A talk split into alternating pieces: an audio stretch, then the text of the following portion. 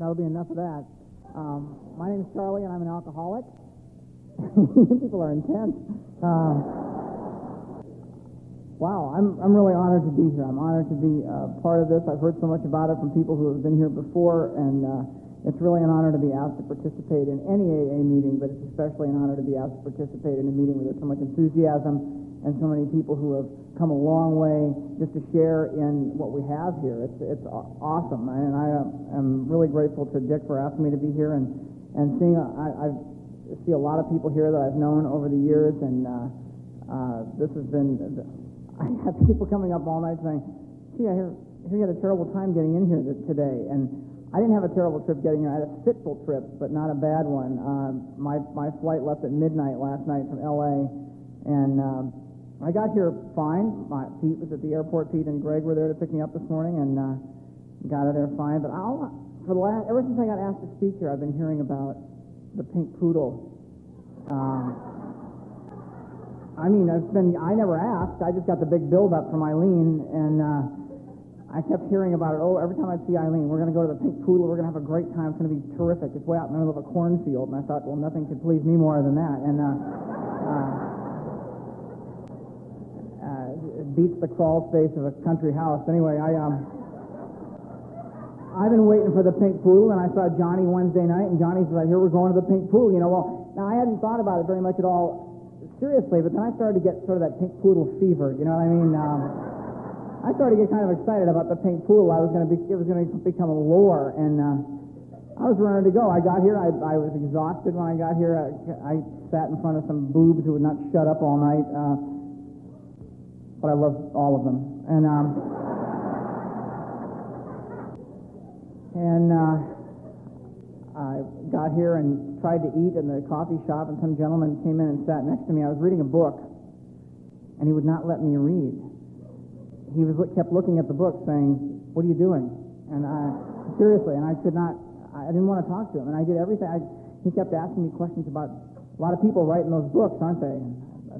Apparently so. Uh, I I was just trying to be nice, and, and it just after, every time I start to look down, he'd say, you bring your wife here? You, you're from this area? No, I'm not from this area. I'm visiting friends. I'm trying to keep it as cool as possible. I don't want to make a big deal out of it. And how long are you staying for? Where are you staying? What are you doing? You know, this, this independent clause I've been reading for the last twenty minutes is fascinating, but I'd like to get on to the next sentence if you don't mind. Uh, uh, I, did, I didn't say it in so many words. I said something like, it's a detective book. And... um And then I got out of there and, and uh, got to my room and took a little nap and went down to the gym and got on the Stairmaster, which I, I've never worked out before, but I understood that was supposed to be good for you. And uh, I had to have one of the hotel staff come up and help me with my pants tonight. Uh, I found sweat where there, I hadn't sweat there for thirty years. Uh, you do some sweating on that thing. I said it for twenty minutes, and... Uh, You get a lot of sweating done in twenty minutes, and, and everything's just, you know, moving along fine, and I'm ready to, I'm, I'm in pink poodle, I'm ready for the pink poodle now, and I, I went up to my room, and I lay down for a second, I got up and anointed myself, you know, and did all the stuff that we do, and I got dressed, and I was down in the lobby at five o'clock, and found out everybody left at four thirty. Oh yeah, you can imagine my disappointment. I'd been, uh, I've been pumped up for weeks about the pink poodle. So Greg was there, and he felt bad, and he wanted to, I, I was trying to downplay it, but I'm an alcoholic, and my feelings are hurt, you know, because I'm, I'm thinking everybody's at the pink poodle just having a time of their lives. And uh, Greg didn't know what to do, so he took me to this place, and we sat down and had dinner, and we're sitting there talking, and he had some things to talk about, and I I was listen, I was enjoying his company, and it, it occurred to me, you know, that this is a really amazing thing, because it just worked out exactly the way it was supposed to work out. He had some things he wanted to talk about. I talked, had some things I'd talked to him about, and we just had a great time sitting there. I never met this man before in my life, and uh, that's the joy of Alcoholics Anonymous, is you can sit down with someone that you've never met before, and you can talk to him as if you've known him for your whole life, and uh, people understand. You know, you don't feel lonely. You don't feel left out. You don't feel uh, apart from. You feel just part of everything. And and the longer we spent in this in this restaurant, the more I was, realized that this is exactly the way it. it It just worked out fine, you know. Not that God was going to say, oh, Charles, you're not going to be going to the pink poodle tonight, but uh, I don't think God, I think God's got a few things on his hands besides me and the pink poodle, but um, it, it was just, it was really a pleasant, pleasant time, and um, I'm really glad to be here. I, um, I'm a drunk. That's my only problem. Uh, I, my only issue, really. I feel so lonely in A A sometimes, but uh, I, uh, I just suffer from alcoholism. I apologize to any of you here who are uh, revved up for something else, but uh, if you're looking for inner children, you're going to have to go someplace else, because I don't have one, and... Uh, and And we just exercised Johnny's before the meeting, so he didn't have one either. So, uh, I, my life, you know what? I, I don't have, I don't have a very glamorous story. I have the, the dullest story in Alcoholics Anonymous. I, uh, you're gonna hate Dick Martin at the end of this, I'll tell you. And and I've done nothing noteworthy, but I do have one thing going for me, and that is that I am, I'm burning with potential.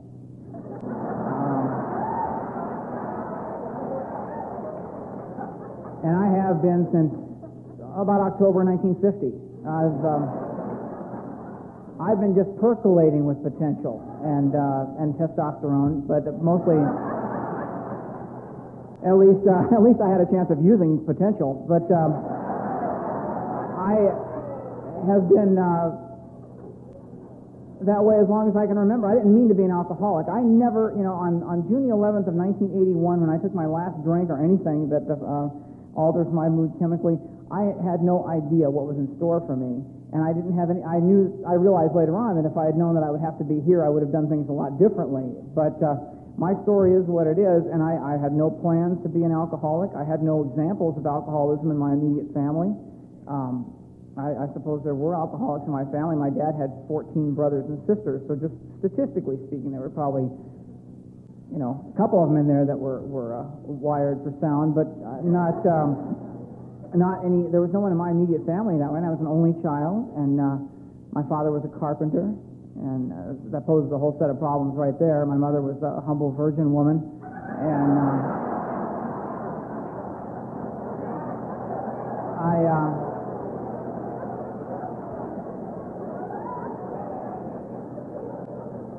I've been uh, suffering from that for a long time.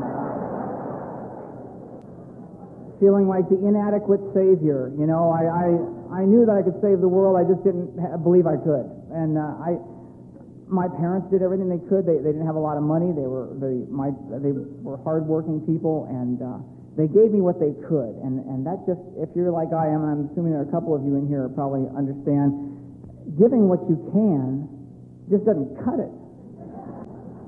You're going to have to do better than that. I um, I never said that, though, but I felt it, you know, and it creates...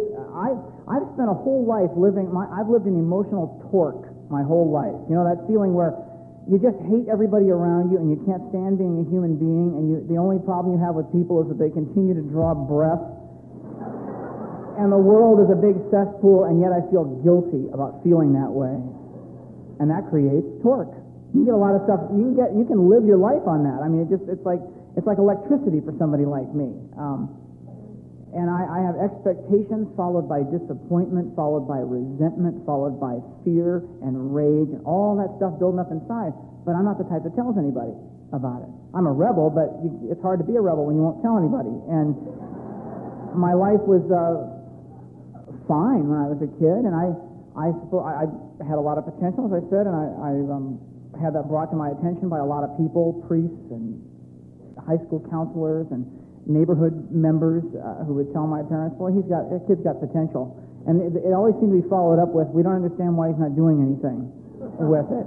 And my feeling was, uh, I know I've got potential. Now my parents know I have potential. You know I've got potential. Why don't we just leave it? I'll use it when I'm damn good ready to, but I'm just not ready to jump through the hoop for you, folks. I'd love to, but you see, I've got a life to live. I'm not anybody's pet pony. So why don't you just back it off? And I'll take my potential and use it. Why don't you go play somewhere? Now, I didn't say it in quite so many words. I said something like, I'll try harder. But, um...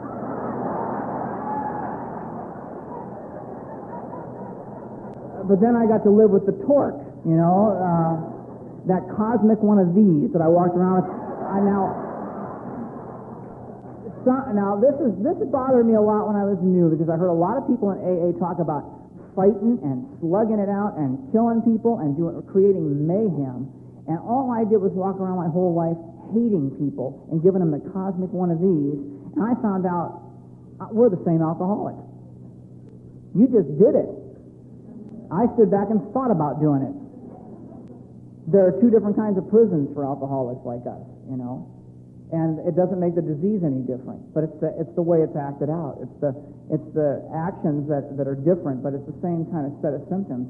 And I felt distressed, and I felt all my life the sense of longing, you know, just the sense. It's like an appetite, you know. You if if you're hungry for food, you eat. If you're if you're sleepy, you sleep. If you hunger for knowledge, you learn. If you hunger for acquisitions, you buy things. If you hunger for sex, you know, you have sex. Uh, if you're lucky, you have a partner. But uh, it's um, it's a, it's a hunger. The only the only trouble I had with that hunger is that none of those other things would satisfy it, because it wasn't a hunger that was able to be satisfied here. And I didn't know about that till long after I got sober, that I was trying to satisfy a longing inside of me with things that were not designed to satisfy the longing. You know, they're just things. And I didn't understand that. And I tried so hard, because all around me I saw things that I thought proved that those little things would be it. And I lived my whole life, and I'm assuming you do too, knowing what those pronouns mean. It, them, because they are usually on in the way of my getting it. You know, they all seem to have it. They don't want to share it. And I know if I had it, then I'll be fine. But it didn't. I could never find it, because everything I tried to make it wasn't. You know, it never worked out. And um, when I was eighteen years old, I went to a party with a bunch of people. I I had. Uh, gotten out of high school with very little notoriety and had catapulted into the music industry as a, a clerk in this record store in my neighborhood. And I, um, some of the hoodlums from my high school were coming in there and hanging out. And I've always had a grudging admiration for villains and hoodlums, and uh, I've always wanted to be something that I'm not, you know. And at that time I was about six foot two and a strapping one hundred twenty-nine pounds, uh, you know, of, of uh, raving lunatic, but unable to tell anyone. And these guys came into this record store and they asked me if I wanted to go to a party, and I'd known them from high school, and I said sure. So we went to this party. This is this is over a period of time. It didn't happen in one night, but it just uh, I went to this party with these guys, and I didn't know what to do, because I, I was not a drinker. I didn't like to drink. I never had drunk before, you know. I always thought it was a moral weakness. When I saw friends of my parents drink, I thought, oh brother, you know, if you need that, you've really got nothing going for you. Because I'm a believer in pulling yourself up by your bootstraps. If you focus your willpower on something, you can make it happen. You can change it. If you focus sheer dint of will on anything, you can change it. Now, I, up to that point, had not chosen to focus my will. I was, uh, I was getting ready to, but not today. And I, but I got to that party, and someone handed me a sixteen-ounce can of malt liquor, and I drank it. And something happened to me that night that happened very quickly. And I know that, that there, again, there's a variety of different ways to become alcoholic. Some people drink socially over a period of time and, and slide into alcoholic drinking, but I, I just vaulted into it. Um, I heard some, someone say at my home group meeting one night that his invisible line was his mouth. And I, I agree with that. Um, I, I got that alcohol in me, and I had a religious experience. I mean, I had a true, and I'm not saying that to be funny or, or sarcastic, I had a true spiritual experience, because it changed everything about me from the inside out. It changed the way I looked at everything. It didn't change anything around me, but it changed the absolute viewer that I was looking at the world through. And it changed my soul. It, it made everything seem so full of hope then. It took away all the fear that I had. It took away all the ugliness that I felt. It took away all the gangliness and the awkwardness and the resentment that I felt toward other people for being what they were. It took away uh, the feeling that I was somehow less than everybody else, and I felt comfortable with you. And that was an important thing. That's a really important thing for alcoholics, because once we finally find a place where we are comfortable amongst people, I don't want to leave there. You know, you'd be a fool to want to leave. I think that's a basic human need, is to feel equal amongst everyone, and to feel even, and to feel part of. That's a basic human need. It's not an alcoholic need, but alcohol provides me with that feeling that it doesn't provide most of the human population with, just us. And when I drank that night, I'll tell you, there was hope in the air. You could, I could smell it. And I didn't get, I don't recall with that first beer getting drunk, but I got there. And only alcoholics know where there is, because we've all been there. It's that place. You know where that is when you're there. I can't describe it, but you just fill in the blanks. Uh, from up here, I can see people's eyes, and you say there, you can see the new guy's going, he knows. I've been there. Uh, you mean somebody else has been there too? I mean, we're all going there. When I go to the Humdinger in Anaheim to drink, I'd sit there at a bar with all these people. Everybody's going there. Oh, we didn't say it to each other. I didn't say, where you headed? Uh, but if I had, they would have said, I'm going there. Um, I'd say, I'll be damned, I'm going there too. I'll meet you there. And we just go there. But uh, I never saw them there, but it didn't matter because I was there. And that's all that counted. Um, I was just there. You know, that place where nothing can hurt you. And I don't ever want to, I, the minute I got there, I never wanted to go back to the way I was the moment before I put that can of malt liquor in me. I mean, what kind of a fool would want to do that? And then you hear the well-meaning people, well, just say no. And just, oh, that's easy for you. Um, but no is not in my vocabulary when it comes to getting there. Let's see now. I feel like an absolute pariah. I feel less than everybody else on the planet. I have no spiritual center. I have no usefulness. People look at me funny. I feel odd. I feel like nothing's ever going to happen for me. But when I take one ounce of grain alcohol and throw it down my throat, I feel human for the very first time. I feel like things are going to be okay. Guess I better not. You know, uh, what kind of an idiot thinks of that stuff? I, you know, this, I was a high school teacher in sobriety, and we had Alcohol Awareness Week, which is, for an alcoholic, it's a laugh. Because the only people who are listening to it are the ones who have... No, if you're listening to Alcohol Awareness Week, why bother uh, with you anyway? That's not the person that it's designed for. But the only people who listen to it are the non-alcoholics. It's really interesting to them, because they don't have to worry about it. It's like, a, it's like an auto accident driving by it, you know? It's fascinating to the people driving by. If you're in the accident, don't look too hot, but... Uh, But everybody else wants to slow down and take a look at it. You know, geez, look at that. You know, I'm glad I'm not him. And and alcohol awareness, you cannot tell somebody like me, you cannot tell an eighteen-year-old who's felt nothing for his whole life, has not had a, I couldn't feel human emotions. I just felt, you know, and it wasn't, it's not my parents' fault, and it's not anybody's fault. It's not my school's fault, because I had good teachers and good schools. I had, as I said, good parents. I had, I grew up in a very secure environment in a neighborhood where everybody's parents were married, and people lived in, in a, you know, they, they lived productive lives. And I had good examples and all that stuff going on, and I still felt terrible inside. And yet when I drank, I felt fine. I felt good. I felt whole. I am not going back to feeling the way I felt before. When I drank, I felt comfortable letting my emotions out.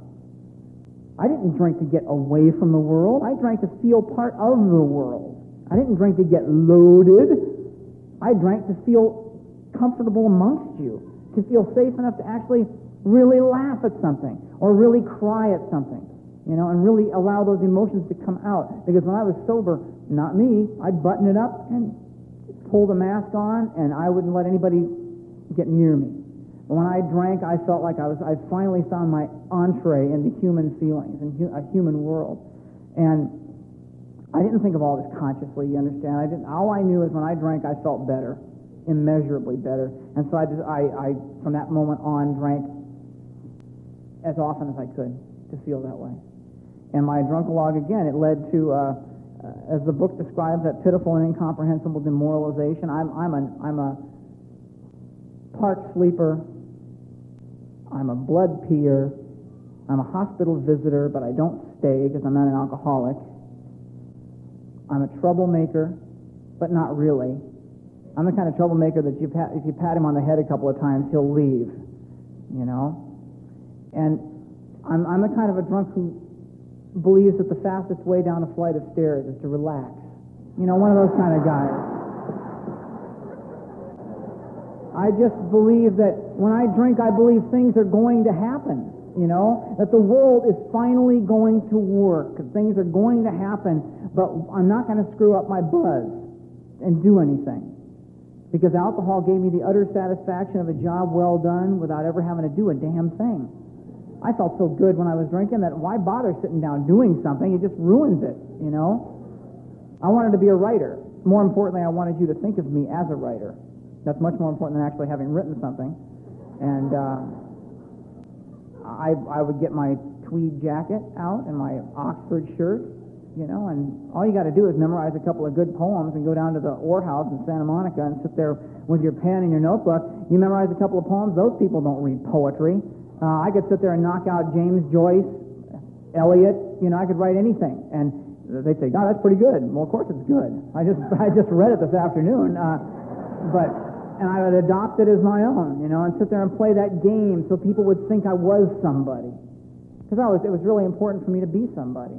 I wanted to be something, you know, and I had absolutely no ability to try to put put what I wanted to be into action.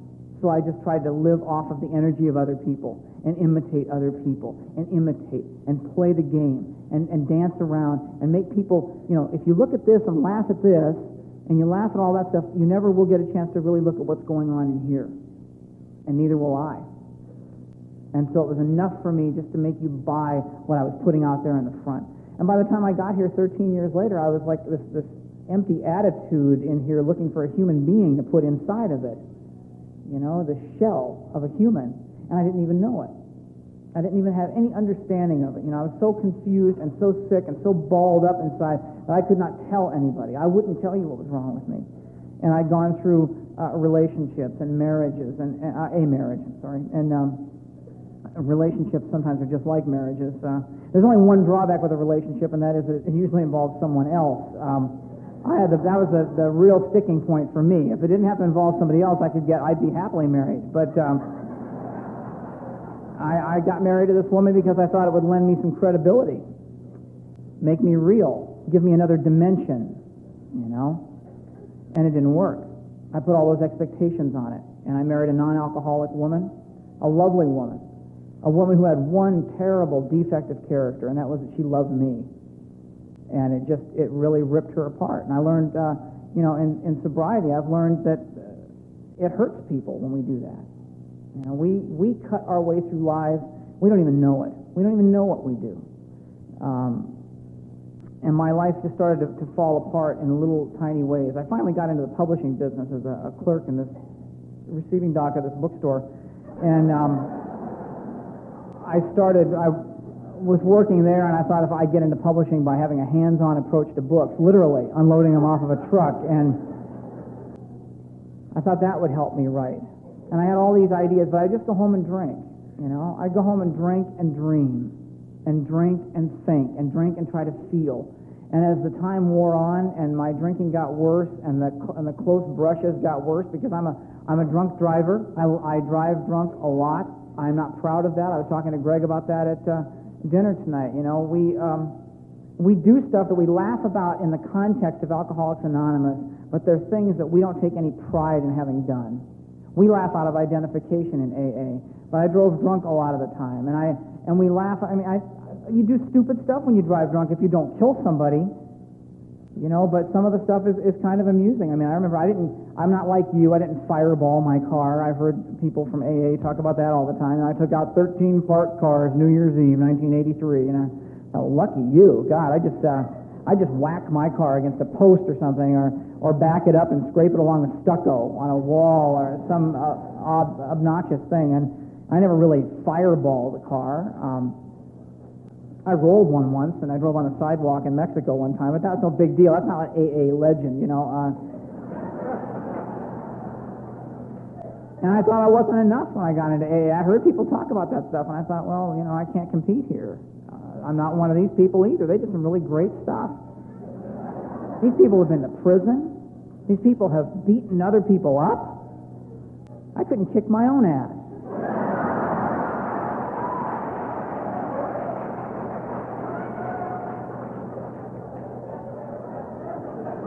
And if I did, I just feel so bad I'd apologize to myself, so I made myself sick. And then have a drink, so I'd feel better about it, you know. Um, that, that always worked, you know. It always worked for a little bit. It always worked for... The times that it worked became smaller and smaller. You know, the the the stops at there, which had been weekends earlier, you can go there and spend a whole weekend there. Pretty soon I was just driving by the off-ramp. You know, I, I'm almost there. I'm past there. What's happening now, you know? Oh, my God, what's going on with me, you know? And I and, and my, my wife started to get annoyed with my behavior, and, and yet she, after I got sober, she, she refused to see what was going on. She just could not understand why I was going to Alcoholics Anonymous.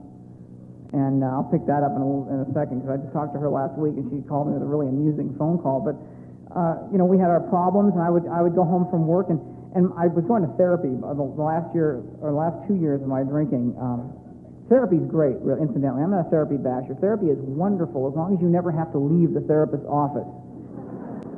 Uh, if you can arrange it so you can live there, therapy works for an alcoholic. But I had to leave, and... Um, And my, I had this, this nice woman, you know, she had the, she did the best she could with what she had to work with. But one of the prerequisites for therapy is telling the truth. And I believed I told as much truth as I could stand. You know, I gave as much truth as, until it became painful, but I couldn't tell the whole truth. And and she kept telling me, well, you have to be truthful with Lisa, my, my wife, my ex-wife. And uh, what? How can I be truthful with her? What am I going to say? You know, when she comes home from work, how, you, how was your day, honey? Oh, it was great. I got up about an hour after you left, and uh, I didn't go to work today. I walked down to Mac's liquor store, got a couple of bottles of Andre Cold Duck, came home, drank them down, got kind of revved up for some artistic nourishment, so I went down to the Pussycat Theater down in Torrance and uh, caught the afternoon showing of uh, Donkey Lunch. And... Um, Then I got in the car, did something really disgusting on the way home, and uh, stopped off at Mac's liquor store again, got a couple of bottles of uh, cheap bourbon, and came home and took a shower, started drinking, got sick, but I kept drinking, and uh, then you came home. How was your day? You know? We can't tell the what we cannot tell the truth. It's not like we don't want to, but it's just so there's so many questions that come along with the truth. Why bother, you know? You come walking in on a Monday morning held together with scotch tape, and one of your coworkers says, how was your weekend? What do you say? Oh, it was wonderful. Uh, Friday night I got off, I went down in, to the A T M and took out all my money. Um, because you don't want to be alone on a weekend without cash. Uh, I had checks coming in, but here's insanity. I believed that on Monday morning, I would go back. I'd take out three hundred bucks, because that's all you could take out on one day. But I believed that Monday morning, I'd go back with two hundred eighty bucks and put it back in again. And as you know, by Sunday morning, I'm going between the seats with a coat hanger, trying to get change out, you know, weeping to find a five dollar bill and a pair of pants that I hadn't worn for about six months. Just so grateful that you just well up with tears. You know, I I took out all my money, went down to Jolly Jack's down in uh, Maine, down in Lincoln and Santa Monica, drank there till I made myself damn near sick. Oh, I went out and peed a little blood, got sick, went into a blackout. I can't remember what I did the rest of the night, but uh, Sunday I got up and uh, I was in my mom's nightgown. Um... Passed out on the kitchen table with my face stuck to some cherry brandy. So I cleaned up and I got my sweater, which I'd accidentally thrown up in, and uh, washed it all out, took it to the dry cleaners. Um, last night I was going through the seats of my car looking for change, so I could get a bottle of port, kind of keep the demons away on Sunday night, and sat at home feeling like the loneliest human being on the earth on Sunday night, which I think for alcoholics has got to be the most horrifying moment of the week, is Sunday night. At about six o'clock when the sun is going down, and all of the anticipation that Friday had is gone. And all of the loss is there, and you know that everybody else is with their families, and they fulfill whatever they set out to do over the weekend, and they're together with people they love. And I'm sitting home alone, and I'm feeling like the loneliest person on the earth. So I sat there and I sat, had a bottle of port, and I sat and listened to records all, all night until I passed out, and I got up and came to work this morning. How was your weekend? You know? We cannot tell the truth. Not because we don't want to, but it's just impossible to tell it. Why even bother? My life is so screwed up, I don't know what to do with it. You know, and and it was. And I, um, the last year of my drinking were, were, was appalling. I, I can't remember a time where every day brought a new set of nightmares, just a new set of confusions and fears and physical illness. And I had, I was getting these attacks of psoriasis, you know, which is a, a long-going problem, ongoing problem, but uh, this was so bad that I'd have to vacuum my sheets in the morning with one of those little Stanley uh, vacuum things. I felt like I was decomposing while I'm still alive, you know, and I'm, I've got, I've got uh, infections, you know, pancreas infections and prostate infections and kidney infections, and I'm getting medications for those, and I'm going to therapy, and I'm, I'm trying to, man, I'm trying to maintain by taking drugs. You know, which is part of, I guess, everybody's story. We all try to take drugs. The only problem I have with drugs is drugs got me high. And I don't want to be high. I want to be there. You know, I don't want to be loaded. I want to be there. And I took them thinking maybe they'd get me there, but they never did. You know, I'd smoke marijuana and wind up at four o'clock in the morning eating a jar of mayonnaise in the kitchen. And all the while, you know, I'm I'm eating it as fast as I can, thinking, I wonder if Humphrey Bogart ever went through this, you know? Because I wanted to be like those guys, those guys that had identity. Errol Flynn, you know, I almost made it. Uh, unfortunately, it's kind of hard to pull off Errol Flynn when you look like Sherman in the Mister Peabody cartoons, but I gave it a college try, I'll tell you, and I um, I took my I took speed for a while, which is a delightful experience, uh, having your eyes trying to beat you into the next room. It was a fun night, you know. Um,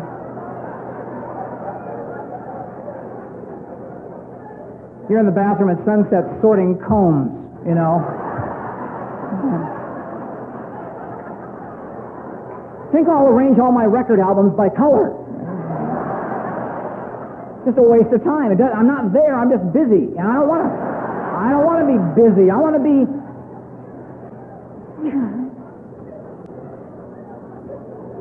Took P C P. That's another experience I don't care to relive. You know, I didn't. Uh, after I came off of some P C P trips, I didn't go, boy, that was great. I think I want to go back there. Um, I don't want to do that anymore. You know, and and uh, I never took acid. I'm I'm one of the the alleged Woodstock generation, and. Uh, Everybody around me was taking acid. I didn't want to take acid. I'd heard that if you take acid and you're just a little bit off, just a couple of clicks to the north of center, if you take acid, you will never come back. And I realized, you know, I, I didn't have to sit down and think about that. I'm the guy who was saving up food in my house for Armageddon. I'm the guy who was I'm the guy who was shopping for guns down the street from that bookstore where I'd work and be Mister Knight. I was like, you know, the Pepperidge Farm guy at work, and then I'd walk down and be shopping for pistols and rifles because I had to protect that food I had in my house. Luckily, I had no credit, or else I would have been armed. You know, and I, I have a gun, so that just my my rationale was when civilization falls. And old Marge from across the street makes a run on my food, I can pick her off right in the middle of Victoria Avenue. You know, it's one of those bolt action.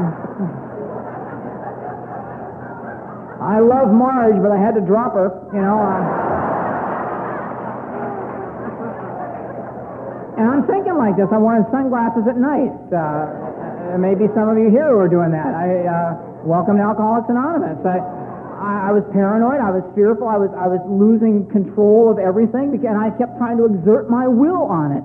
And the more will I exerted, the more elusive it got, and the more I would drink, because drinking gave me a semblance of power, and then when I drank, I, ha- I didn't have any power. I couldn't even get there. I was doing all that, al- you know, the alcoholic foreplay that we go through at the end, where you get a bottle of whiskey, and you... I'd go home from work, and I'd, I'd get this bottle of whiskey, and I'd walk in the house, and I'd put it down on the counter. And just the idea that it was in the house made me feel better, you know. But that wasn't enough. I have to delay, walk into the bathroom and change. I get out of my uh, my receiving doc clothes and get into my writer's costume. And I come back through and look at that bottle of whiskey. You know, not not yet. And walk over and put a record on, you know, just the right album. And come back out and walk by it again and pick it up and crack the seal on it. There's no sound so heavenly for a desperate alcoholic than the crack of a new seal on a bottle of booze. That's like the can opener when the dog's in the house. You know, I you crack a seal, and I'm there. I run in from anywhere I am. And you know, I hear something. Uh, I'd crack that seal, and I'd feel even better, but I wouldn't drink anything. And I'd go in and, and anoint myself, you know, with some exotic oils and come back out and walk by it again and get a glass, because I'm not like some of you pigs. And I'd get that. And I'd take that glass, and I'd go over and get I'd get some ice and throw it into the glass and set it down on the counter. And then the big moment came, and I'd take the top off and pour that whiskey, because I love bourbon. I'd pour that bourbon, you know, just, just to get a phlegm cutter going. I'd pour it on that gla- on that ice, and, and the ice would kick around and spit, you know, and jump on its own like it was as excited as I was. And uh, and then take a big pull off that glass of whiskey, just a big, long pull, and set it down. And wait. There. Made it. You know, just there. And just for a few moments, you know, just be there for a couple of seconds, and I'd have to get another drink, and I was gone. You know, it wasn't, I couldn't stop drinking. I had no choice over the matter at that point, and I could not stay at that moment where I knew things were going to be all right, because it just fell apart quickly after that. And that's desperation for an alcoholic, because I could not stop drinking, and yet I knew that there was no point in even continuing, because I'd already, it wasn't working. But I couldn't, that didn't stop me from drinking.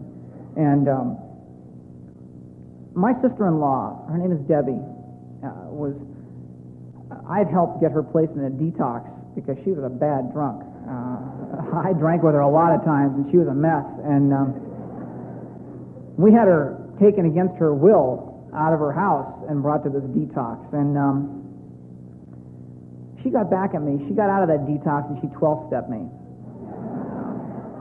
She was twenty-two days sober. And I went over to see her after she got out. And I had quit drinking on the eleventh of June of nineteen eighty-one. That's my sobriety date. Uh, I'd gone to a meditation retreat thinking maybe that would help. It was another one of those moments, you know, we we try anything at a certain point. The big book describes the ad infinitum list of things we do. And that was just one of the lists. I'll go on a meditation retreat. That'll make it better. And I went up there, and I was going to commit suicide. Uh, because, well, you know, what else are you going to do on a meditation retreat? And I felt so much, and I don't mean to be flip about this, you know, because I have a tendency to be a, a sort of a smartass, but I don't mean that to sound this to sound like that, because this this turned my whole life around. This what happened that day just reached down inside of me and ripped me apart, and I don't ever want to forget it, because I sat up there wanting to kill myself and wanting to die, you know, just wanting to die, because I knew that I I felt absolute despair, like I'd never felt it before. At that meditation retreat, I had come off of a drunk from the night before. There was no booze at this retreat. And I was sitting up there coming off of that drunk, and then I was instructed by the retreat director to, after a guided meditation that morning in which I saw myself hanging from the bathroom door of my house, which I don't suppose is the uh, desired outcome of any kind of a guided meditation, but I, I saw myself hanging by my bathrobe cord from the um, from the uh, back of the door of the bathroom in my house. And she said, "I want you to go out and think about your life." You know, thanks a lot. Uh, tell you what, let's let's let's uh, split the difference here. I'll go put my face right up against the grill of your car, and you floor it. All right. Um, and think about where your life has been and where it's going. Whoa, whoa, good idea. I should have had her arrested, you know, for malpractice. But I, I went out there and I thought about that, and I thought that if I did not die that day, that I would continue to feel the way I felt for the next fifty years. Because I don't, I'm not the kind of drunk who goes out and drinks and dies. That's easy.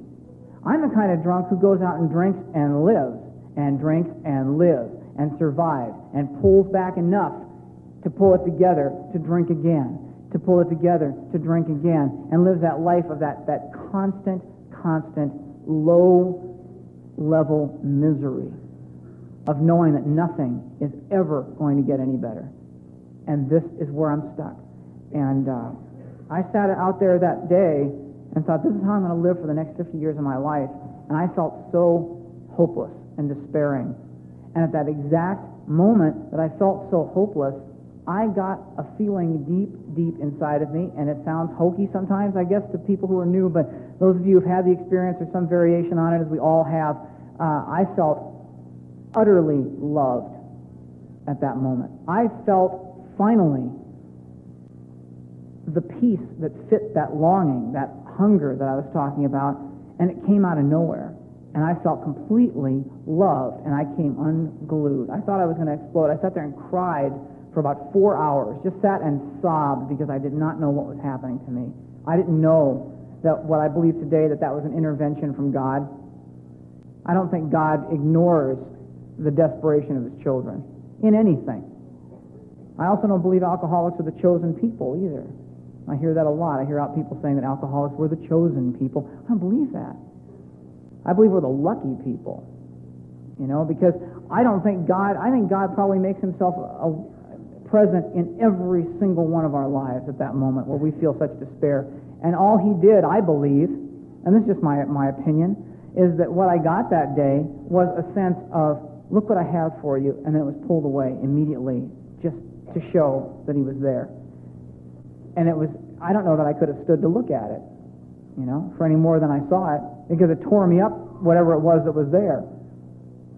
And I sat I sat there not knowing what to do at that point, because I didn't know I didn't know what I know now in A A. I didn't know where to go. I'd never really heard of Alcoholics Anonymous, except in some Johnny Carson monologue jokes, but I'd never heard of A A, really. And I was completely, then I was completely confused as well as despairing, but there was something in there that I, did, I didn't drink that night. I went home and I bought popsicles. And I sat on my front porch and ate popsicles until I would I had to go up and vomit this, this melted rainbow, and then uh, come back out on the porch and eat more popsicles, and sat there and shook it out. You know, I shook out that drunk for about four or five days. And I went to work and I pretended everything was all right, but it's very hard to pretend everything's all right. You know, you're not smiling at that point, you're just showing teeth, you know. And um I would drive to work, and I'd be driving down by the ocean, because that was my route to work, and I would come down Vista Del Mar by the L A airport, and the ocean's on one side, and a seagull would fly by the car, and I'd have to pull the car over and cry. I didn't know what the hell was happening to me. I thought I was going insane, and I hadn't had a drink in two days, and I couldn't sleep, and I couldn't, and except, well, I couldn't sleep at night. I found an uncanny knack for being able to sleep when my boss was sitting right across the table from me, saying, we need to talk about what's going on here in this back room. And I'd say, okay, and I put my head down on the desk and go sound asleep in front of her. That doesn't go. I would forget how to walk, uh, particularly if there were attractive women behind me. My legs would start...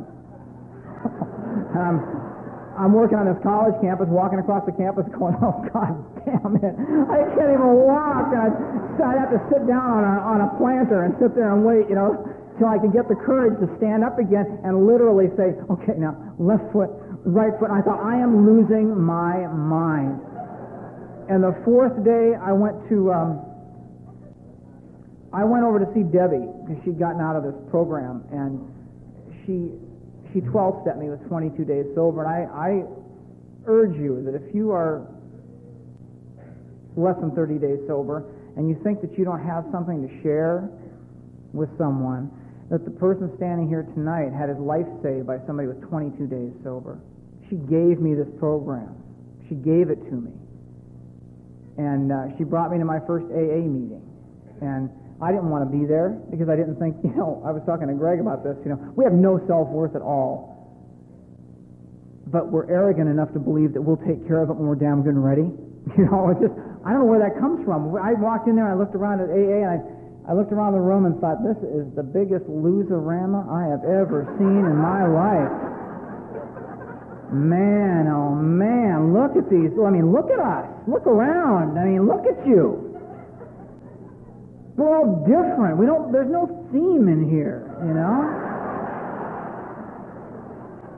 I mean, you look around, there's just, just this complete smorgasbord of humans in A A.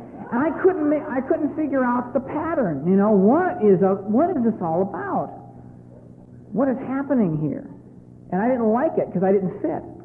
I thought I was different. I thought I heard people from the podium, and I knew I was different. I heard people getting up here saying, when I walked into my first A A meeting, because they all talk like that in California, um, I walked into my first A A meeting, and everybody got out of the way because they were scared of me. I thought, God, lucky you. Uh, people forgot me while they were shaking my hand. And um, I, um, I heard women at the podium say, I, I heard this my first meeting.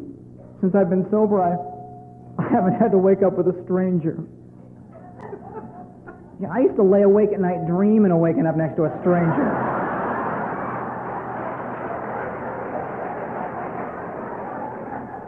The best I ever got was a new set of magazines, which I'd stolen. Uh, I don't know. It's uh, it's pretty pretty tawdry, but um. I sat at that meeting, and people were nice to me, and they didn't even know me. And they came out of the woodwork. And I found out, you know, when I came in here tonight with uh, Greg, right after we'd had dinner, we walked to the front door, and there were several people standing out there greeting people, walking in the doors. And I'll tell you something, that there is, for someone who was as sick as I felt and as fearful as I was, uh, just the idea that there was someone there to say, you're welcome here, was a great relief, and I didn't even know it. The simplest act of kindness is what was an attraction to me, even though I wasn't able to recognize it as such at the time. Things were happening to me that I didn't recognize for years. The primary thing that happened to me at that meeting was that I believed that I identified with something that was going on in there. I don't know what exactly, but something that was going on in there I clicked into. And I didn't want to, because I had all of my guard up, as we do, because I'm not about to get well, because I'm not really sick. I just have, and I've got a, a therapist prescription form that says it. I'm not an alcoholic. I have situational problems. You know? That's situational problems. If the situations would get better, I wouldn't have these problems. But we live in a cesspool of a world. We live in a place that you cannot, that's completely out of control. People don't care about each other. They're hateful. And, and you know, I've, I've talked to thousands of alcoholics since I've been sober, and we all seem to be the kind of people who really hurt over what's going on in the world, but we're too proud to let anybody know it. So we mask it off, you know. We cover it up. And we're we're just a bunch of, uh, you know, soft-centered nougats, really, when it comes right down to it, trying to masquerade as this hard thing on the outside because that's the only way we know how to protect ourselves. Because if I let you know how I really feel, I won't be able to stop crying. If I let you in for even a second, I won't be able to close it back up again. I'll have to pull myself wide open, and I'm not ready to do that. I'm not willing to do that, and I don't know what's going to happen, and I'd rather just keep it the way it is. Thanks. Hi. You know? I, I gave everybody the straight arm handshake for about eight months, you know, but I kept coming back. I came back the second week. I, I came back at four thirty in the afternoon because it was a hot July, it was a hot June day. Um, in nineteen eighty-one, and it was a Sunday afternoon, and I went to this A A meeting at four o'clock because it was it was a seven thirty meeting. I wanted to get a good seat, and um, you know, the newcomers are the ones who get there really early so you can get in the back of the room, and um, that's where I wanted to sit, and I got there early, and just so happened that that day, I knew the place was air-conditioned. That was my primary concern because it was so bloody hot, and I had a, half a bottle of Jack Daniels at home, and I didn't want to drink it. And it was just sitting there. And no one had talked to me about throwing it out because I didn't tell anybody. I wouldn't tell anybody what's going on. I'm just a visitor. I'm with Debbie. I'm not going to stay. She's the one that's sick, you know. She's been in the hospital for this thing. Not me. I'm an outpatient. You know, I just go in, they correct my blood-peeing problems. I'm fine, you know. Little little Valium and uh, sit around doing the eternal sigh forever. But uh, I... I'm not a, I don't have the problem, she does. But I came back that day because it was cool, and there were two guys there uh, who were making coffee, and one guy said, uh, what, what are you looking for? And I said, oh, there's some people here that were here last week. And he goes, oh, you mean the Alcoholics Anonymous meeting? And I thought, God, there's a janitor right outside the door. Show some discretion here. I mean, I, and uh, I said, yeah, that's it. That's that's what I'm looking for. You know, in case the place is bugged. Uh, and uh, he said, I didn't start till seven thirty. Um, what are you doing here so early? And I said, oh, I got this bottle of Jack Daniels at home. I don't feel like drinking today. He said, "You an alcoholic?" I said, no. No. Um, I'm just an enthusiastic social drinker. Uh, I have flashes of brilliance followed by months of remorse. And uh, But you wouldn't understand because you're one of those guys, you know. Uh, you don't get it. You're one of that smorgasbord. I'm different. See, I still have the ember of potential burning in me. I'm just going to come in here and fan it long enough to get the fire going, and I'm out of here. I don't need this stuff. It's very nice for you, and I really believed it was. I thought it was a wonderful thing that you people were doing. But it doesn't. Wor- it won't work for somebody like me because I've been raised with all the good stuff. I've gone to Catholic. I've, I've had Catholic ra- training. I've I've been, you know, the product of schools and all that stuff that I told you before. And, and my life is, you know, still screwed up. I, I'm different from you. And uh, he said, "So you don't think you're an alcoholic?" And I said, "No." And he said, "Well, can I ask you some, a quick, one quick question?" I said, "Yeah." And he said, "Do you think that many non-alcoholics come to an Alcoholics Anonymous meeting four hours early on a nice sunny day like today because they're afraid of having a drink at home?"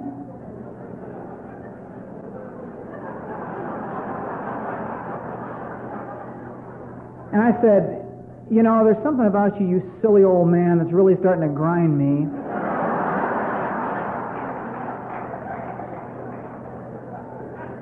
"Why don't you mind your own damn business, back off and go make your little pot of coffee for your little friends? And I'll just sit over here and we just won't bother each other. Capiche?" I didn't say it in so many words. I said, "I don't know." And uh,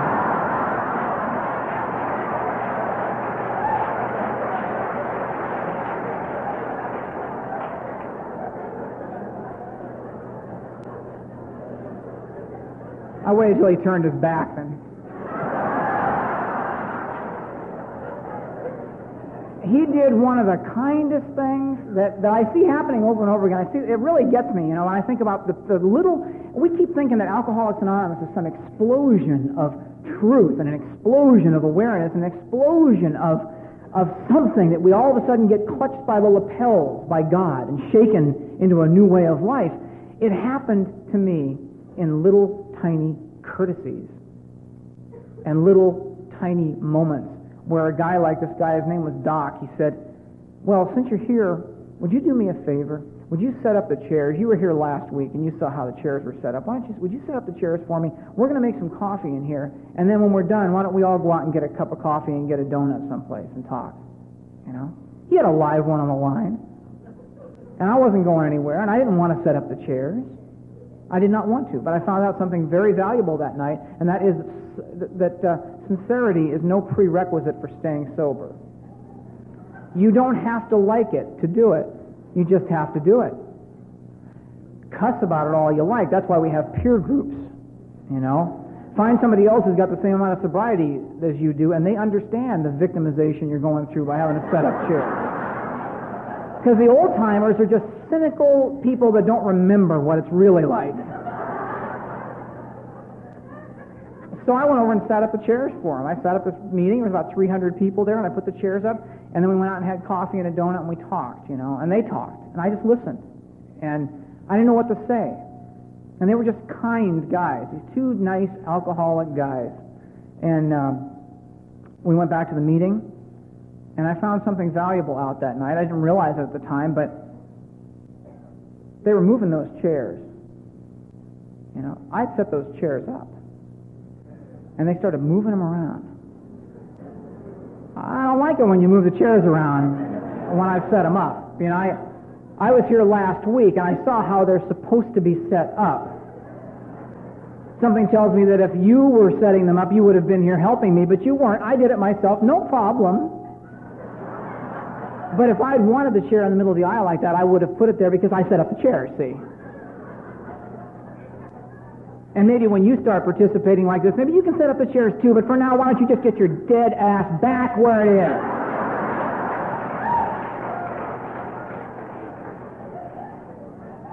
is? But instead, I came back the next week to make sure those chairs really got set up right, you know? And I came back and set them up again. And what happened in that one brief action was that that meeting felt like my meeting. Because I did something. And I didn't even know it. I wasn't cognizant of it at the time. But what happened was I was falling into the principle of something that is very important in Alcoholics Anonymous and what the steps are designed to give us. And that is that there are certain principles that are immutable. They're God's principles. There's nothing new. They're not Bill Wilson's principles. They're not A A's principles. They're God's principles that alcoholics must learn to do, or we'll certainly drink again and live like we used to live. And one of the simplest ones is setting up the chairs. Now, how does, if I had come in there the way I felt that first night and said, how do I get well? And someone said, set up the chairs. I would say, you're out of your mind. You know, my leg's broken. What do I do? Oh, Thursday. You know, oh, that makes about as much sense. You know, what are you talking about? I'm hurting here. I'm confused here. Yeah, uh, why don't you pick up the cigarette, the you know, the, the ashtray? I don't smoke. No one asked if you smoke. We just asked you to take up the ashtrays. If you can't do it, we'll get some other guy over there. There's a line of them lined up to take out the ashtrays. Uh, it just didn't make any sense to me at all. And um, I'll tell you what did make sense to me, and that was that it, uh, that night Debbie got her thirty-day chip at that meeting, and uh, everybody was really excited. Uh, I could hardly contain myself. Um, ooh, thirty days. Wow. Now, meanwhile, I'm hanging on with eleven days, like like I've got, like Jimmy Stewart in Vertigo. You know, I'm hanging on to that thing for all it's worth. And I'm looking at her with thirty days going, well, I could do that, you know, if I had a mind to. If I could just focus my attention on it, I'll do it, no problem. Focus my willpower on it. It's just a matter of willpower. At thirty-two days sober, Debbie went out and got drunk again. And she didn't come back to Alcoholics Anonymous for years after that. And I hadn't talked to her for a long, long time. I used to call her on my birthday. I called her a couple, few times on my birthday, and I realized that it was like talking to my own, uh, like talking to the tabletop, because she was not, she'd forgotten everything that she handed to me. You know, even with the hospital program and all the meetings and all the stuff, she forgot. And she and all the best she could do for me when I called her, and I said, I want to thank you for bringing me to Alcoholics Anonymous, because it really did help save my life. I'm grateful to you for that, and I, I think about you a lot. And she said, I think it's really good what you're doing with your life. And she does. She didn't understand. You know, she'd forgotten that that's not about anything that I'm doing with my life. This is not a self-help program. You know, this is a surrender program. This is a service program. This is a fellowship. It's not self-help at all. If it was self-help, we'd all be drunk. You know, seriously, I don't mean that to be flip. I don't think people who focus on themselves stay sober very long. It's not an unfolding of me. It's looking at the reflection of me and you. You know, and I didn't get it, and it's not an intellectual process either. It's an experience process. And and I was the beneficiary of a, of a, I was I landed in the right spot at the right time. Because what was happening at that meeting was something that I had no knowledge of at the time, and that is the principles of A A were sound and they were in place. And the very first principle that, and I'm, I think Johnny's talking about this later this weekend, is the first tradition of our common welfare should, should come first. Personal recovery depends upon A A unity.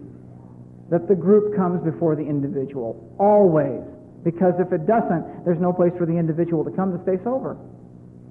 And they had a meeting that night that I first came here. They had coffee, they had cookies, they had a speaker, they had a secretary who looked good at the podium. And looking good is not the name of the game, but being an example of Alcoholics Anonymous is.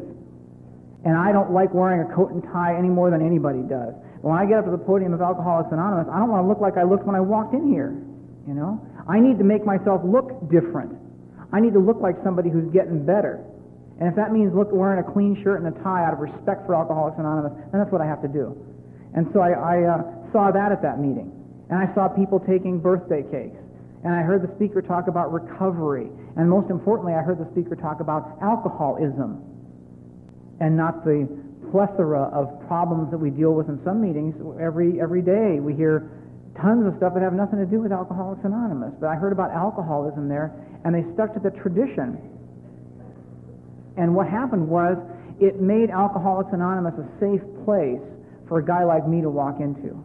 And I felt safe there. And it was all in place when I walked in the door. And it's my responsibility now, thirteen years later, to act as a member of Alcoholics Anonymous, to keep Alcoholics Anonymous a safe place for a newcomer like me to stumble through the door, whether it's a man or a woman or an old person or a young person or a black person or a brown person or whoever it is, an alcoholic like me, to walk through the door and feel like he can be safe here, to feel like maybe she has some hope here for her and her kids. We see some ruined people walk into Alcoholics Anonymous. And if it's not safe for them, and if they don't hear the message that we're alcoholics and we are recovering from a seemingly hopeless disease, a state of mind and body and spirit, that if they don't hear that there's that hope here of recovering from alcoholism, if all they hear is some blanded out version of Alcoholics Anonymous, most people aren't going to stay interested enough to stay. But I heard people who told me exactly what I was without pointing it at me. You know, I got to feel that. I got to identify with them. And uh, not everybody, but bits and pieces of everybody.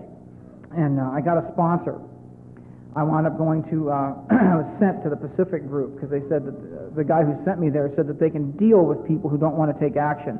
Because at that point, I just didn't want to really do much. I didn't want to go to more than one meeting a week. Uh, the steps I thought were a nice concept, uh, but I've read all this stuff. You know, I've, I've graduated from college. I've got a degree in English literature. I certainly don't need to look at this uh, book that you've got that has the jaywalker metaphor in it. I mean, I've uh, I've explicated poetry by John Donne. Why would I be interested in Gee Ma, ain't it grand the wind stopped blowing, or whatever that line is in there? So this is really, it's very cute, but it reads like Boy's Life, nineteen thirty-eight. Um, it's very quaint. And I wasn't about to do it, you know. I had that arrogance again that protects me. And you know what? I came in here attitude. I came in here with such an attitude, and I was new. And attitude, for me, was a mask for fear, because I haven't got anything else. All I got's an attitude to throw up there. It's my mask. You know, it's the only thing that will protect me from you. And I see badasses come into A A, tough guys, and I've seen these old-timers walk up. I used to watch these little old men walk up to these guys with, you know, they've got they've got snake skin belts on, you know, and, and uh, necklaces made of their own teeth around their neck. And you think I'm kidding. I sponsored a guy who had a necklace of his own teeth around, uh, and I watched these little old guys walk up and say, "So, how you doing there?" I said, "Get away from me, you old fart. Why don't you keep coming back? Let me get you a cup of coffee." And I'm thinking, listen, I used to drink with guys like that. Don't get too close to him. They'll hit you with that primary change. Just back him up. I, I see these little old guys that were just ho- powerless over these mean characters. What they understood was, they understood that the attitude is fear. And, you know, I can deal with another man's fear. I get threatened by another man's attitude, but when I understand what the attitude comes from and that it's fear, and if you're an alcoholic and you're here, you're afraid. You know, when we're new in here, we're afraid. That's the biggest thing that, dro- that drove me, and it's the, the thing that I find most common in drunks that come into A A. And uh, they would, they understood that. They knew that they were looking at the fear in the man and not the attitude, and they could see the alcoholic underneath that. And they'd go up there and work with these guys, you know, and it, it was just an amazing thing. And um, I wound up getting a sponsor in this group, just not, not because I wanted to. There was no virtue involved. It's just that I got sick of hearing people say, "You got a sponsor yet?" That's the only reason I got a sponsor. So I could say, yes, yes, I have a sponsor. That's him, right there, the big tall guy, Bill McDonald, right there. See him? Why don't you go up and ask him? My sponsor. That's him. I got him now. Shut up.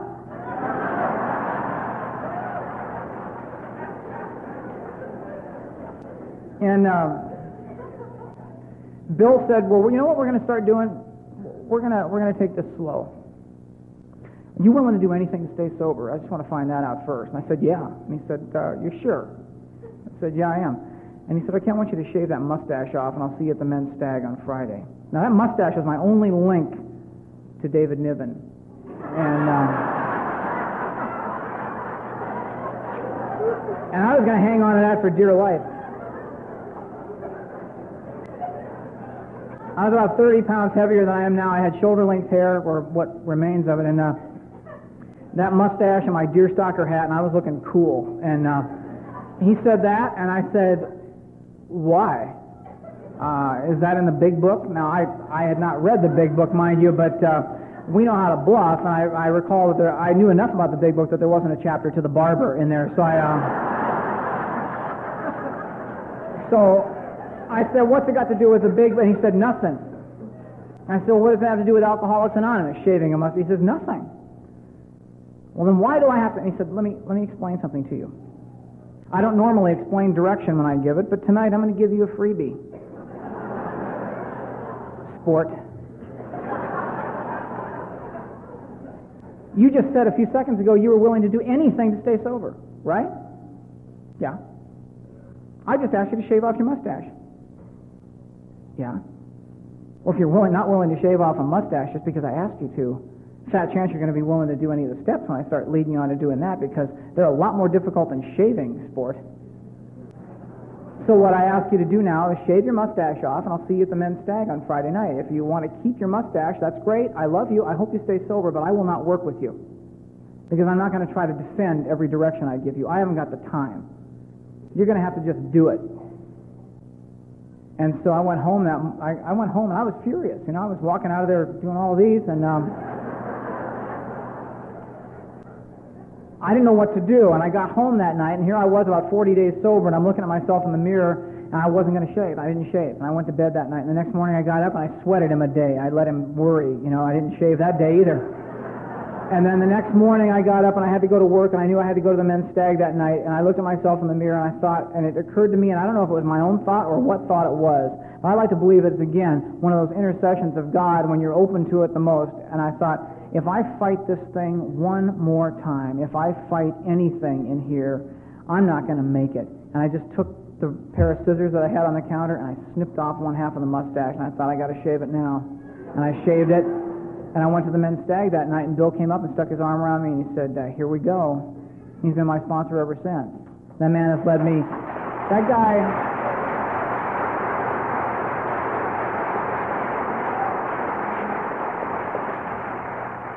And it wasn't because I wanted to do it, you know, but it was because I had to do it.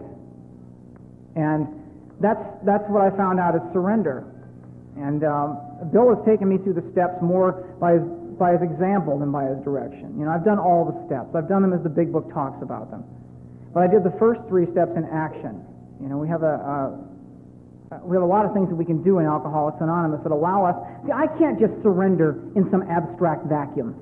I can't just sit down and go, oh, God, I surrender, and then try to sustain that feeling of surrender. I have to do something. And what that means is I have to do something I don't want to do. Go stack the chairs.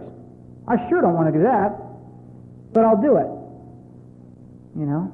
Look, I'm stacking them. It's not going to work. Mop the floor. I got a mopping commitment. Get commitment. Get to the meetings an hour early. These are all the things that he was telling me to do. Be at the meetings an hour early. Shake everybody's hand that you see. Look them in the eye and ask them their name if you don't know it.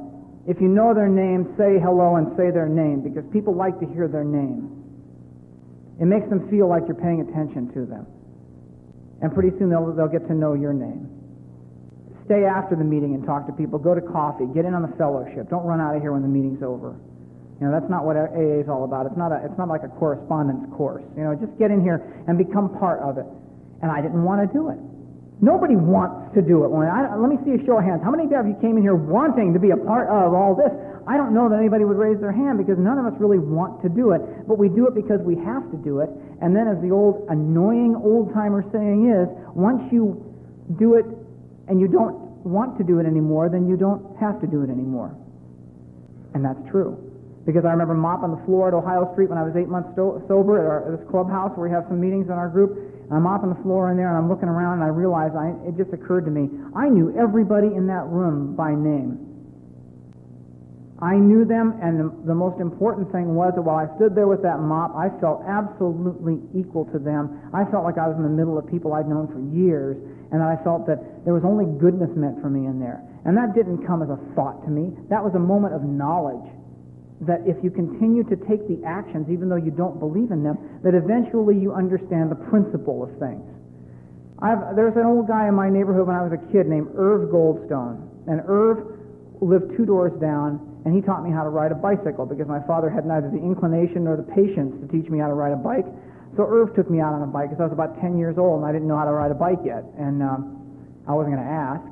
You know, if I can't ride the bike, screw the bike. You know, if I can't figure it out myself, screw you. Um, and uh, he got me on the bike, and he said, I'll hang on to the back basket part while you pedal, and then you won't fall over.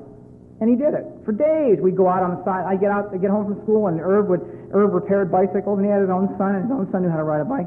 And he'd get, I'd get on the bike, and Irv would get behind her, and he'd walk along with us behind me, and I'd pedal. Sometimes I'd pedal faster just to see what old Irv was made of, but uh, I'm deeply, you know, it, it never occurred to me until just a few, like a month ago, how much I owe to this man for the lesson I learned in that, and all he thought he was doing was teaching me how to ride a bicycle.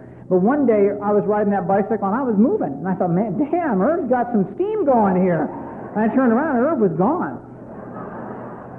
Irv was standing about three blocks back, waving, you know. He hadn't taught me how to turn around either, and I uh, I had to go about four blocks out of my way just to get around and cycle back. And I, and I mean, I rode all the way back, and I said, I rode the bike, you know. Now, I rode that bike, and I maintained my balance, and I knew nothing about the principle of balance. I knew nothing about the principle of gravity. I knew nothing about physics. I knew nothing about speed and airspeed and wind flow and all that stuff. I knew nothing about anything. All I knew was that if I kept pedaling, Irv would hold the back of the basket and I wouldn't fall over. And then one day he let go of it, and I seemingly understood the whole principle of what I was doing because the principle took over. My knowledge had nothing to do with it. It was the principle that took over. And the principles of Alcoholics Anonymous are the same way. If I continue to do them over and over again, even in a faulty way, even in a piss-poor way, even in a ridiculously awkward, gawky, stupid-looking way, even in a pathetic, dribbling, mewling way, that eventually the principle is going to override my inadequacies and I will become a product of the principle at that point. But it doesn't work unless I do it. And I I say this, I mean this with absolute respect for step studies and for the steps, but the steps are not meant to be studied, they're meant to be taken. And if you take them, you're going to fail at them. But just because you fail at them once doesn't, you know, have to take them once, it's not a final exam. You know, I made a gawky amends and stupid amends. And my ex-wife sat across the table from me and argued with me about my amends that I was trying to make to her. She called me up last week and she said, I have to say something to you. This may make you uncomfortable, but I just have to tell you something. I, we've been divorced for thirteen years now. We've been, since I made amends to her, I've tried, you know, we've been friends. And that says a lot because this woman, I, I hurt her, you know, I hurt her a lot in this relationship and drove her to do certain things that I, I that she would not have done had she not been involved with someone like me. And uh, I made my amends to her the best way I knew how. And we became friends, and she still continued to sit there and say, do you really think that you need to be in A A all this time? I mean, why do you have to do this? It wasn't really that bad, was it? And I'd say, well, do you remember this? Yeah. Well, how about this? How about falling backwards against the windowsill and breaking the window at the front of these people's house, or breaking the windowsill there? Does that sound like a normal drinker? You know? What about this? What about this? I'd go along the list, this checklist. She'd go, yeah, yeah. But still, I don't see how she just completely went over the top. And uh, I kept looking up to see if there were Al-Anons circling in the air around her while she's saying this, you know. But she called me and she said, this may sound really strange coming from me, but I was packing some things to move this week, and I found our wedding registry where where you put down all the gifts that people gave you, and you write down who's going to write the thank you card to the person and what they gave you and all that stuff. And she said, we received about two hundred gifts at our wedding. Do you know which one you wrote the thank you card for? The only one? I was looking at it today. Your best friend gave us, for our wedding, a quart of Jose Cuervo and a quart of Jack Daniels. You put a star next to their name and wrote, God bless them.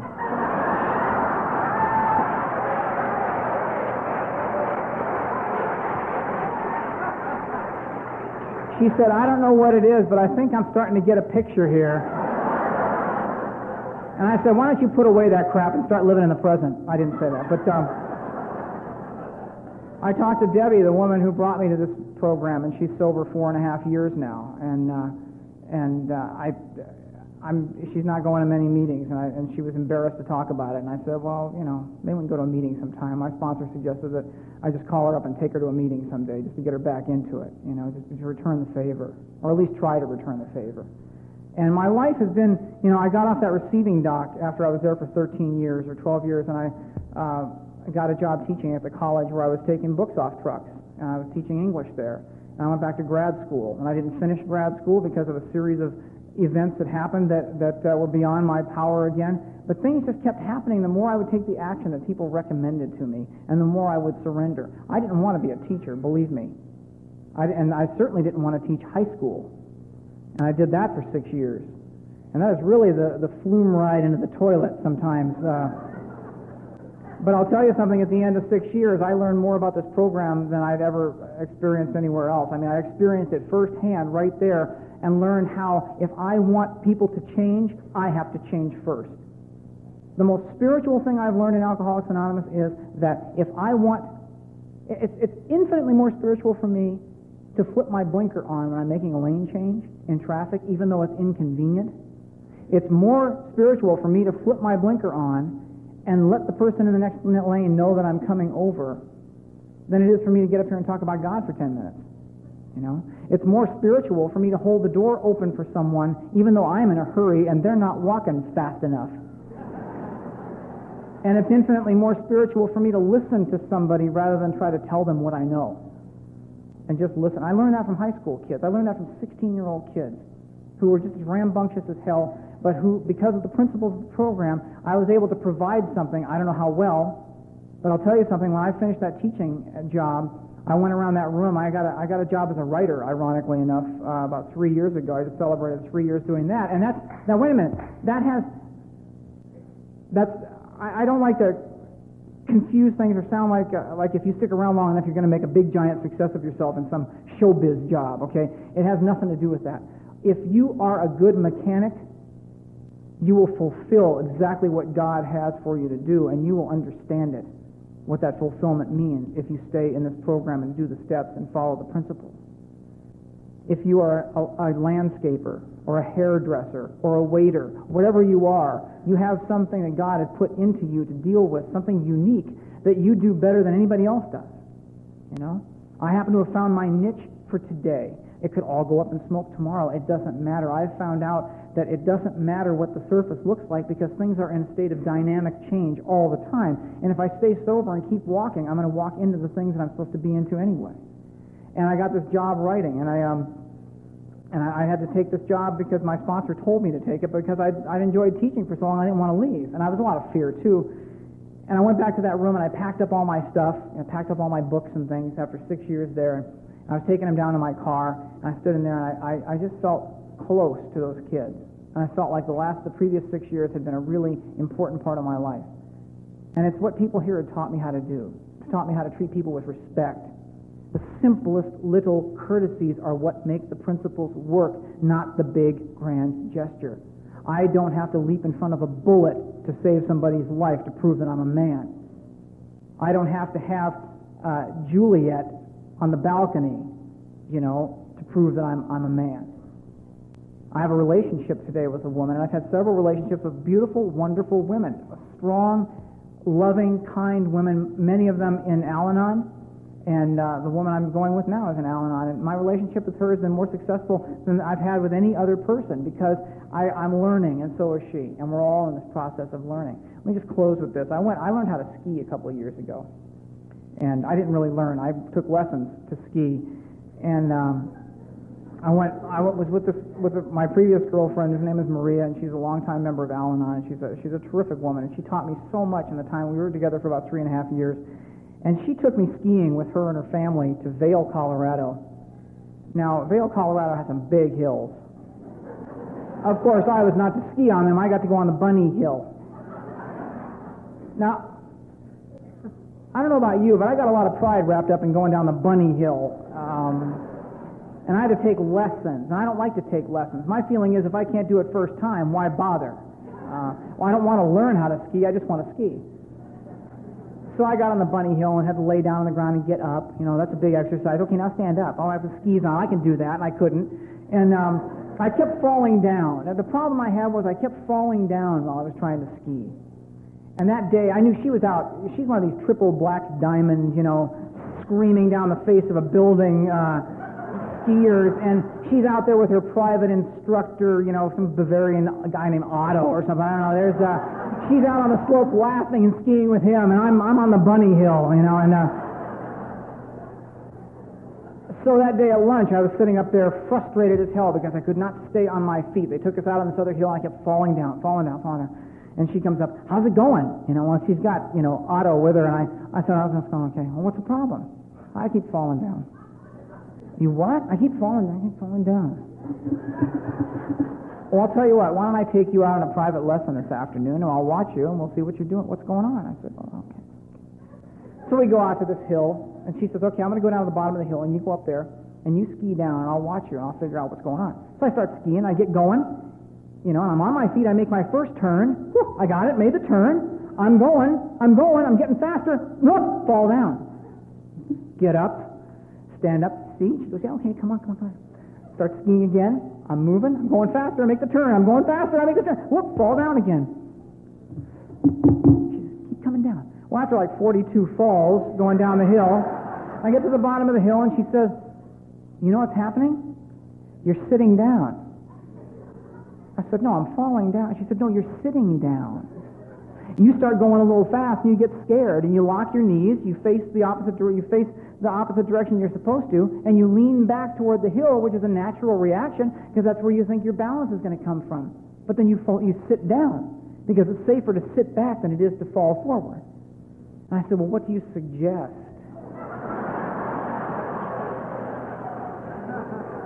when I'm... when I'm screaming down the hill like that, and I start to feel like I get scared and I'm going to fall, what should I do besides lean back? I mean, it's a natural reaction. When you're going to hit something, you lean back. She said, I want you to lean forward.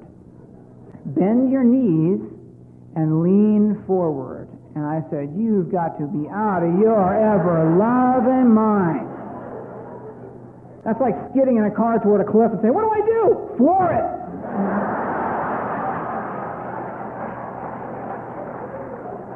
I think not.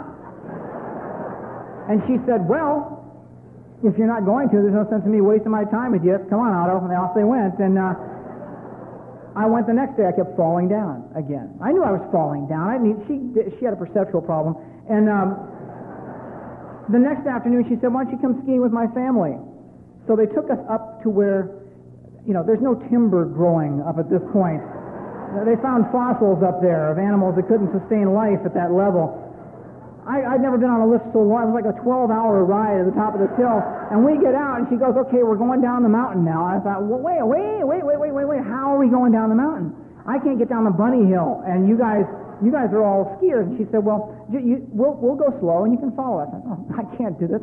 So they, they're standing there, and the snowplows are coming over the hill. And she said, we got to get out of here before these snowplows get her. We're going to get behind them, and we'll never get to the bottom. So they took off. I'm standing there thinking, I don't know my way down. I don't know how to get to the bottom of the hill unless I follow them. So I jumped off, too. I started going. I'm thinking, oh, shit. Because I'm going fast. I make the first turn, and I came around, and I'm getting faster. I'm turning, and I'm starting to get scared because I'm out of control now. And you know what I did? I bent my knees and I leaned forward and I stayed on my feet and I made the next turn and I faced downhill like she said. Just keep your body facing downhill and turn your knees and lean forward and bend down and bend your knees and lean forward and keep turning. And I'm turning and I'm hauling down this hill, leaning forward, turning, turning, and then I ate it big time.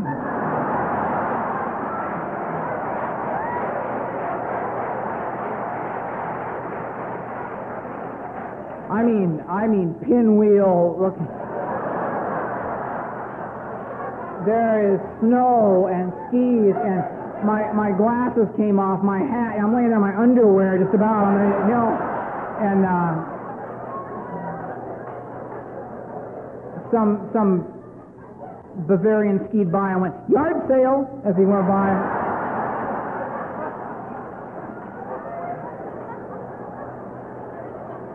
And I'm laying there, and I hurt, too. I'll tell you, I hurt bad. And I had snow in my eyes, and I'm I'm laying there thinking, oh, shit, what happened to me? What? Where am I? Mom! And uh, Maria Maria stripped her skis off, and she went running up the side of that hill, and she ran about one hundred yards up that hill, and she got up there, and she said, she almost had tears in her eyes, she said, you fell. You fell. You didn't sit down. You fell. It was beautiful. beautiful. We were all standing at the bottom of the hill going, Jesus, he fell. You were leaning forward, weren't you? Now, lest this not make any sense to, to you, which it may not, but um, I got to tell you, if you're new or you're on some shaky ground tonight, that instead of dropping back, trust the principle, because the principle works here. There's twelve steps that guide us to the principles of this life. And when you feel like you're going to fall, and you everything inside of you tells you to sit down, lean forward. Just lean into it, because we're all waiting for you. We're all waiting. We're not going to let you get lost. And if you fall, which you will, and everything fall, seems to fall apart, we're going to take our skis off, we're going to come back up that hill, and we're going to pick you up, and we're going to move you along. And you don't ever have to be afraid again. You don't ever have to be alone again. You don't ever have to be lost again. Stay with us, and thank you again for having me as a guest.